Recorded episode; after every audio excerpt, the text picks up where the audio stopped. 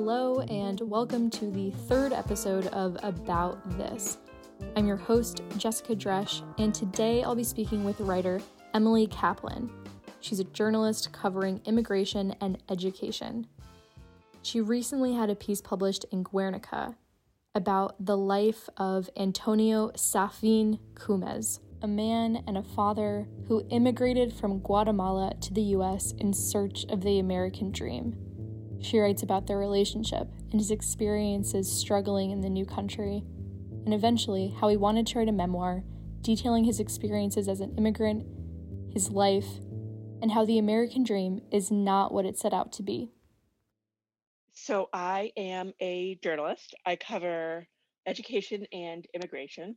And as part of my reporting among the Guatemalan diaspora in, in New York City, I got to know this this man, Antonio, um, and he and I became friends. I mean, I talk about this in the piece, but it turns out that I was listed as his emergency contact at the hospital. And so when he was hospitalized with COVID, the hospital and then the family reached out to me. And so I became very involved in being the go between between the hospital and really the American medical establishment and his family back in a small Guatemalan town. And one of the things that I knew about Antonio that we discussed many times in, in one of our, you know, in our conversations is that he really wanted to write about his life. And so after he died, you know, I began to think about the tragedy of his life and that he would never get to write the book that he wanted to write about. And, and a main thesis of the book was that migrating to the US had been a mistake and that the American dream, um, which is so fabled in Central America and around the world, but especially in Central America right now, doesn't exist. If it ever did exist, it certainly doesn't exist anymore. And he wanted to warn other prospective migrants about that reality. Um, and so I floated the idea of writing about his life to his family in a way that would never be able to replace what he himself would have written, of course, but I, I, you know, it it would be something.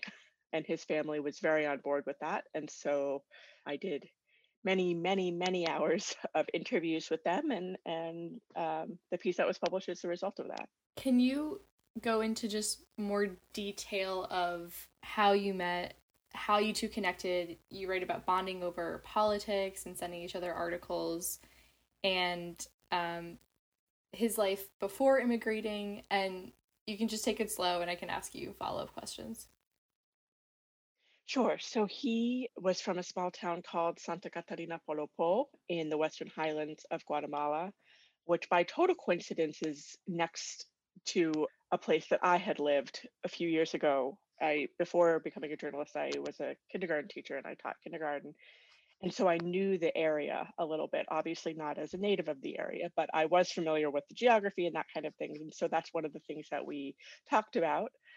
And he had had a very um, tough life, as a lot of Indigenous men, especially do, um, who who were born in the area that in the era that he was.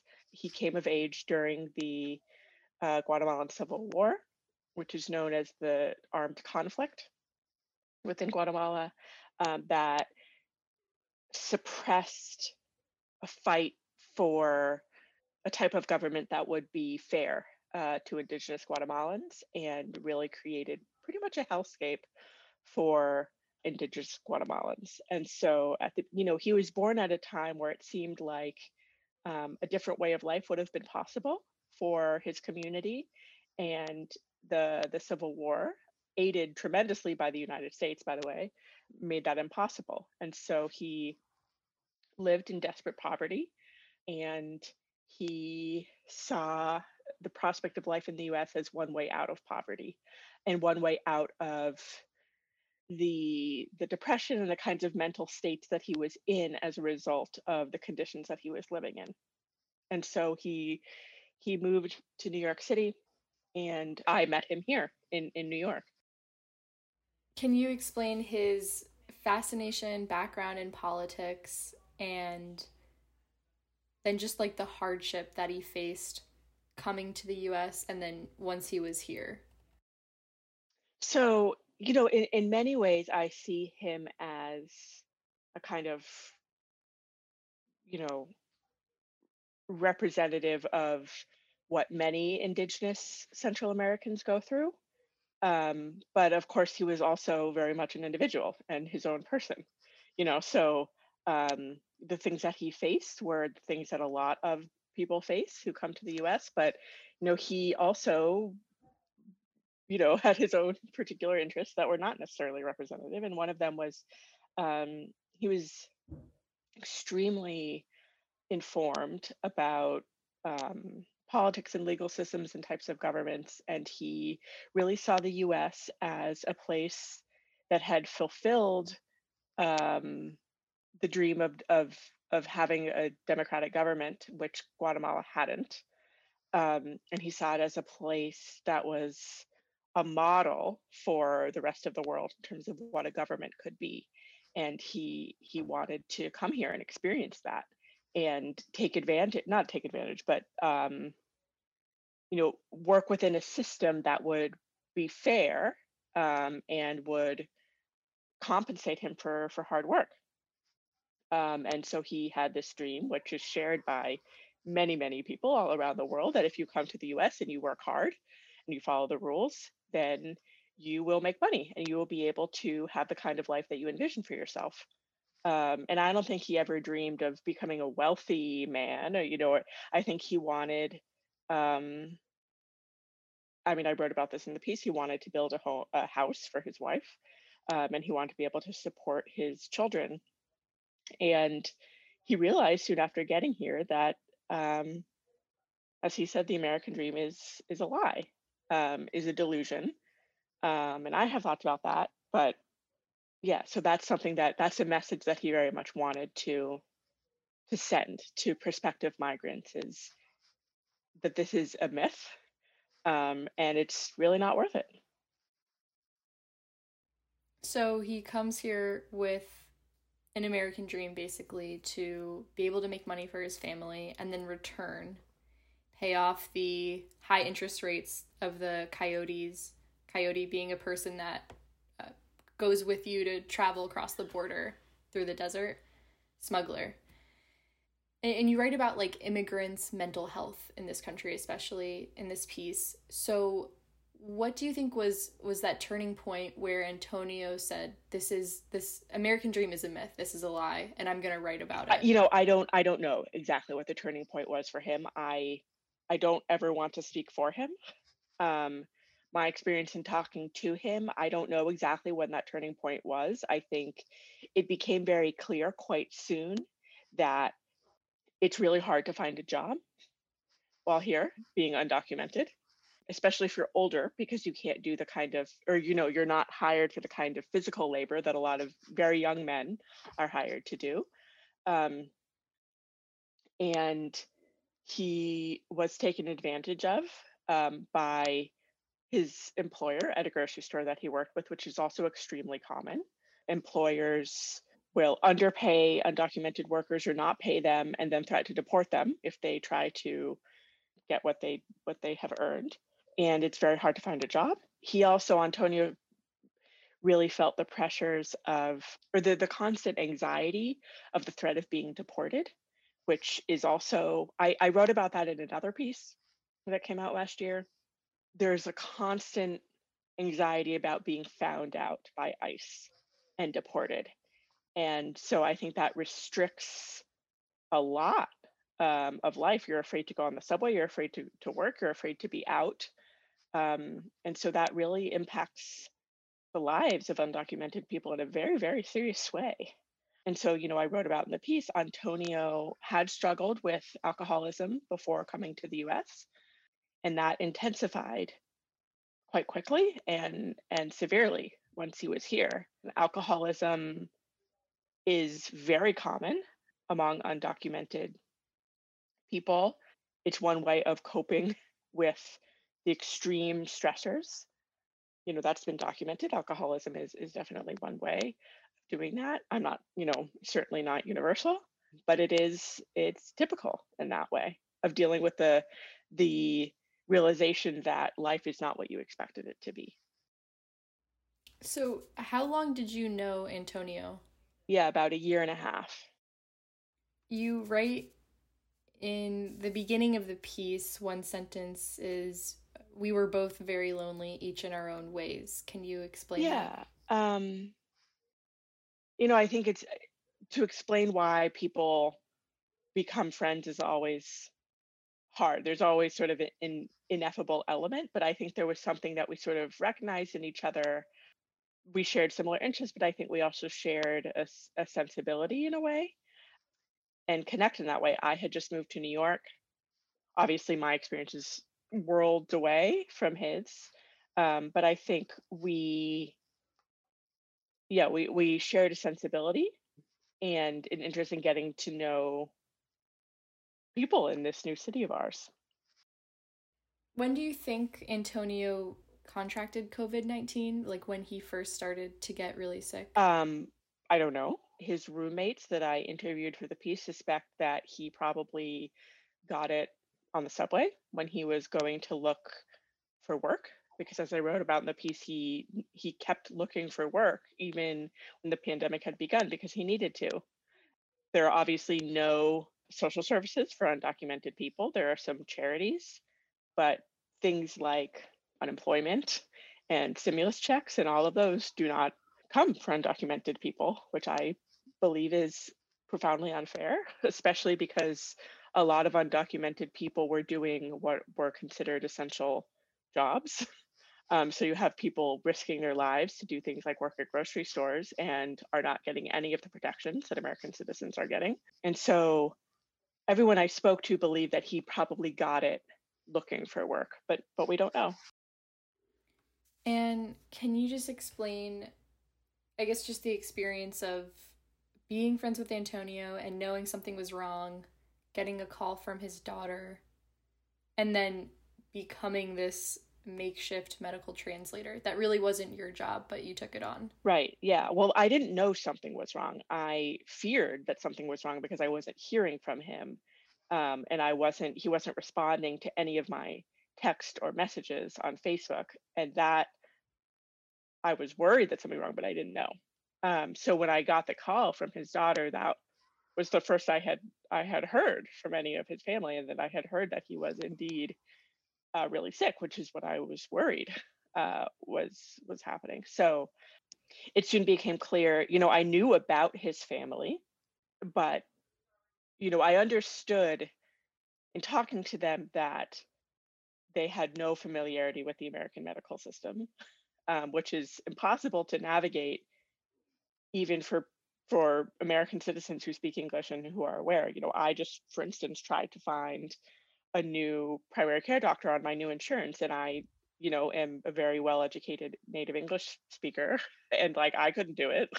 And so to try to do this from Guatemala, not speaking English, not having any familiarity, is, was just totally overwhelming. So I, um, you know, Maribel, his daughter, told me that she didn't even know what hospital he was in. And she had done things like Googled hospitals in New York. But obviously, you know, that is not going to be helpful. Um, and so I tracked him down. You know, I never said, oh, I'm going to become the intermediary. It just became clear that, you know, I was worried about my friend and this was necessary to even figure out what was going on with him. And then, of course, once I figured out what was going on with him, I had to talk to his family about it. So, in your piece, you write about maybe there was this fear, or there was this fear that Antonio thought there would be ICE agents in the hospital. And so maybe that's why he delayed going there if he really did feel sick. But how do you feel like the hospital let maybe let Antonio down or just could have done things better, like having a translator available for him from the start. That is a medical translator. Right. So I think that's two that's two separate questions, right? So one is undocumented people's fear of interacting with any American institution. You know, I, I have written about this in other pieces. In terms of the pandemic, undocumented people have not gone to the hospital even when they feel sick because they worry about um, if not being deported, which is a huge fear, being you know listed, put on a list of of a person that is undocumented, and they also worry um, that they won't be able to pay for services. And all of those concerns have merit. You know, all of those things have been documented as as happening. Um, so this isn't a paranoia. This is this is accurate. And immigration agents do go to hospitals. People do get deported from hospitals. So that is that is very real. In terms of hospitals treatment of non-English speakers, it is the law that you have to provide translation and yet of course many things are the law that that don't happen so you know in the particular hospital that antonio is in a huge percentage of people there do not speak english um, first of all i will say this was in the first wave to hit new york city so the hospitals were completely overwhelmed the doctor that was overseeing antonio's care was a very kind man who was extremely overwhelmed but in terms of, of providing medical translation, the, the hospital did not follow the law, which is uh, to provide medical translation from the start. And then when they did provide the translator, which I talked about in the piece, this, the translator that they provided was incompetent and negligent, who did not translate key pieces of information. Right. So, so I think that you know that is, and that is not uncommon. Um, I will say with immigrants, you also have cultural translation, which is a huge element of it. You know, Antonio's family was not in any way familiar with American hospitals, with with any of the protocols, with any of the systems there. And so I think people often talk about linguistic translation, but they don't talk about cultural translation for immigrants. And that's not just true of Spanish speakers, it's true from immigrants from all around the world. And many cultures don't approach health the way that Americans do, for instance. And so you need all sorts of types of translation, which I think is not often talked about. In one point of the essay, you write about getting a call with a country code that's Guatemala's. And you pick up, and it's Antonio's daughter, Maribel. Can you explain your relationship with her going forward? You've never met, and Antonio was separated from his family at the time of his death. Mm-hmm. Right. So I, um, the the first person that I heard from to tell me about where Antonio was was his daughter Maribel, who called me from Guatemala. Um, and I describe in the piece when I'm, you know, home doing nothing and I get a call from with the what I know is the Guatemalan country code. I think it could be her, uh, or it could be someone from Antonio's family rather, because I didn't know her at the time. And so um, that was the first time that I met her. But you know, I wound up speaking to her every day for a month because every night I would call the hospital because Antonio's doctor was on the night shift, and so around 9 p.m. every night, I would call the hospital and then I would call Maribel. And that continued for a month. And so we really talked a lot uh, during that month. And of course, it was an extremely stressful, traumatic time for her and the entire family. So it wasn't just like, you know, getting to know you conversations. It was it was conveying information like your father you know will have severe cognitive impairments if he survives you know that's not an easy thing to convey or to hear, of course. But yeah, it was a really intense time. It was a really intense month. So there are pictures in the article of Antonio's family members.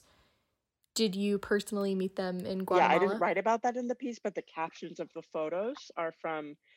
So good job being a close reader. I was there for a different reason this December. I was very careful. I quarantined before I tested and all, all of that, um, but I had to go for a different reason. And I met up with Antonio's family, with two of his daughters and Maria, his widow, which was yeah very moving to to meet up with them and spend spend a day with them after I had gone through this intense time of, of talking with them. Yeah. All of this happened about a year ago, right? And Antonio passed in April of 2020. So that's really at the beginning of COVID for many of us, beginning of quarantine, beginning of lockdowns. So, how did this whole experience affect your understanding of something so new happening to all of us, which is a pandemic and lockdown, but then also having this experience of going through something with Antonio? Well, I don't think it was maybe as new for me as it was for for much of the country. My my family is in Northern California, um, which shut down first in the entire country, and then of course New York City was the epicenter for quite a while at the beginning, and we were really the first, I think, to see how serious it was. So I had been in lockdown for maybe two weeks by the time this experience with with Antonio's family started. It was certainly in the beginning phase, but it wasn't it wasn't like this taught me, oh, this is really serious. Like I, I knew it. um, and I had been talking with other undocumented people before this as well, because I just I keep up with many of my sources. And so I was very aware that this was hitting the undocumented community very hard and also more intensely and in some ways differently than a lot of my, you know, American friends and other people here in New York. So Antonio set out to one of his wishes was he was going to write this memoir and he was going to explain his drastic different ideology about the American dream, about coming here. Do you think those lessons would have stuck with people still wishing to come here?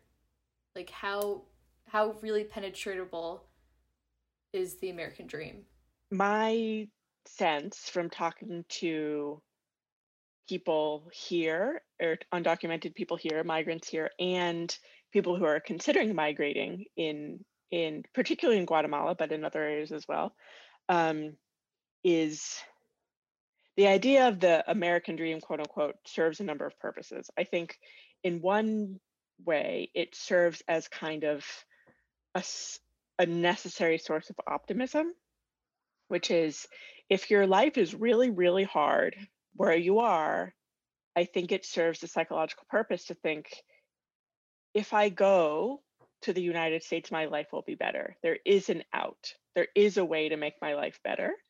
And so I think to dismantle that idea takes a lot.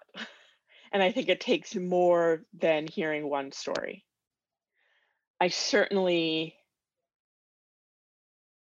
you know, he's not the only one saying that, of course, but I also think there's a lot of pressure among migrants to paint a rosy picture um, once here. I think it it can seem it can be a source of shame to say I have not succeeded or life is not what I expect it to be. And I think there is a lot of storytelling and, and it's fictional in a lot of cases about what the US is like. And I think a lot of that happens on social media. Um, migrants will post pictures of things that they encounter in the US and, and saying this is what it's like here. And I think telling the truth, uh, which Antonio is very committed to doing, is is really hard psychologically to admit that um, that you're not making it and so i think i think it's a very complicated question for a lot of reasons that a lot of particularly you know americans don't understand.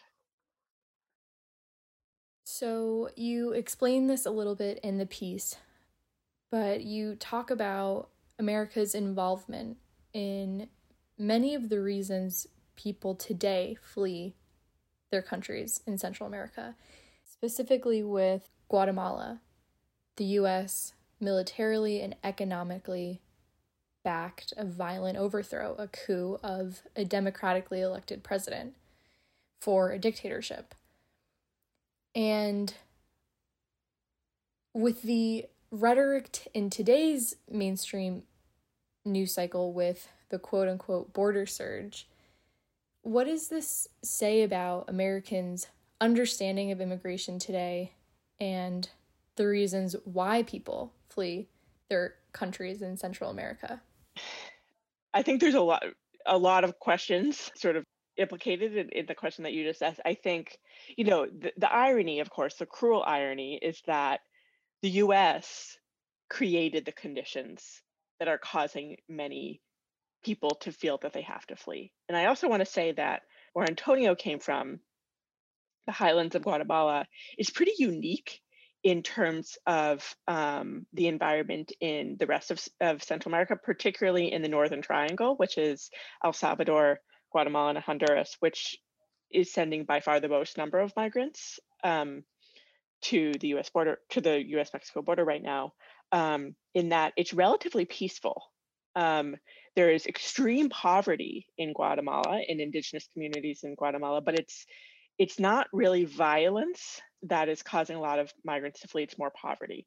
Whereas in El Salvador and Honduras, it's extreme violence and it's it's oh. gangs, kidnappings, m- random murders. I've written about this in other pieces. So I think that people tend to see Central American migration as sort of one lump thing, whereas it's actually extremely different. So, you know, someone coming from El Salvador is coming because they fear for their life for the most part, whereas someone in Antonio's situation is coming because they can't eat, you know, and I think that's different. But I think Guatemala really is the exception.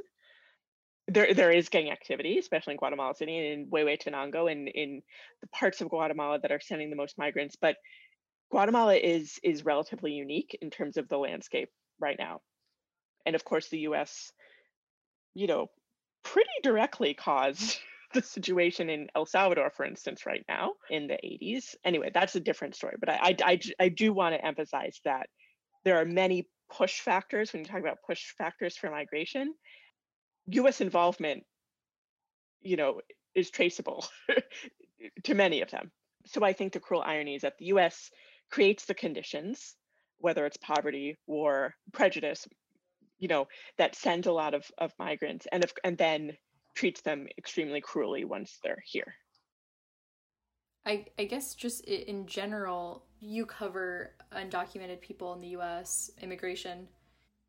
Where do you see this going in the future? And it's a really broad question. You can answer it however you want. But in terms of how undocumented people are treated in this country once getting here, from your experiences of dealing with Antonio, who is undocumented, and then being this uh, being someone that had to remind the hospital to follow the law and supply a medical translator it, it's a broad question but like where do you see this going in the future in terms of how the us treats undocumented people coming here how we come to even just understand that our, our blatant involvement in so many of the reasons why people flee their countries and come here? I think it remains to be seen what happens policy wise under the Biden administration in terms of what happens to asylum seekers, which I want to emphasize is legal. There is no other way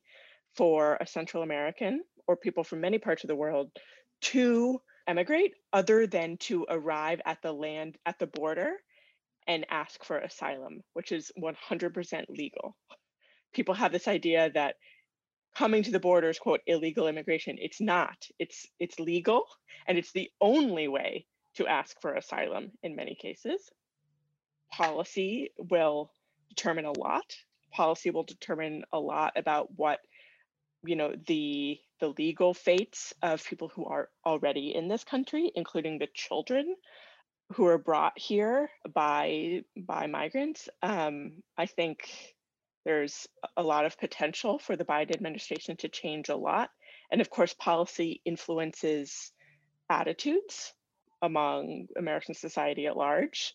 I think there's not a complete overlap in terms of policy and attitude. I think there's a lot of misunderstanding and a lot of racism that plays into that, but I don't I don't know what the future holds. I think there is an awareness now that immigration is something that needs to be addressed and needs to be reformed. I guess just as a general reflection with your particular story with Antonio, how has this experience changed you? Did you learn something new or were these lessons you already knew of? I think the experience illustrated, you know, gave specificity to a lot of what I had already learned. But, you know, I think more than anything else, it was a personal story. It was the experience of witnessing a friend of mine die in a completely preventable and tragic way. And being the person who had to repeatedly give his family extremely terrible news.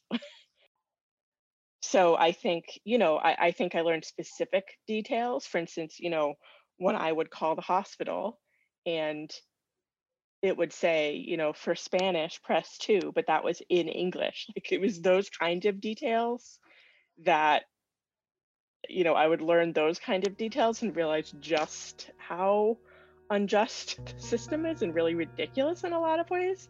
But I don't, I don't think I learned some brand new understanding about, you know, this. I think more than anything, it was, it was a personal story.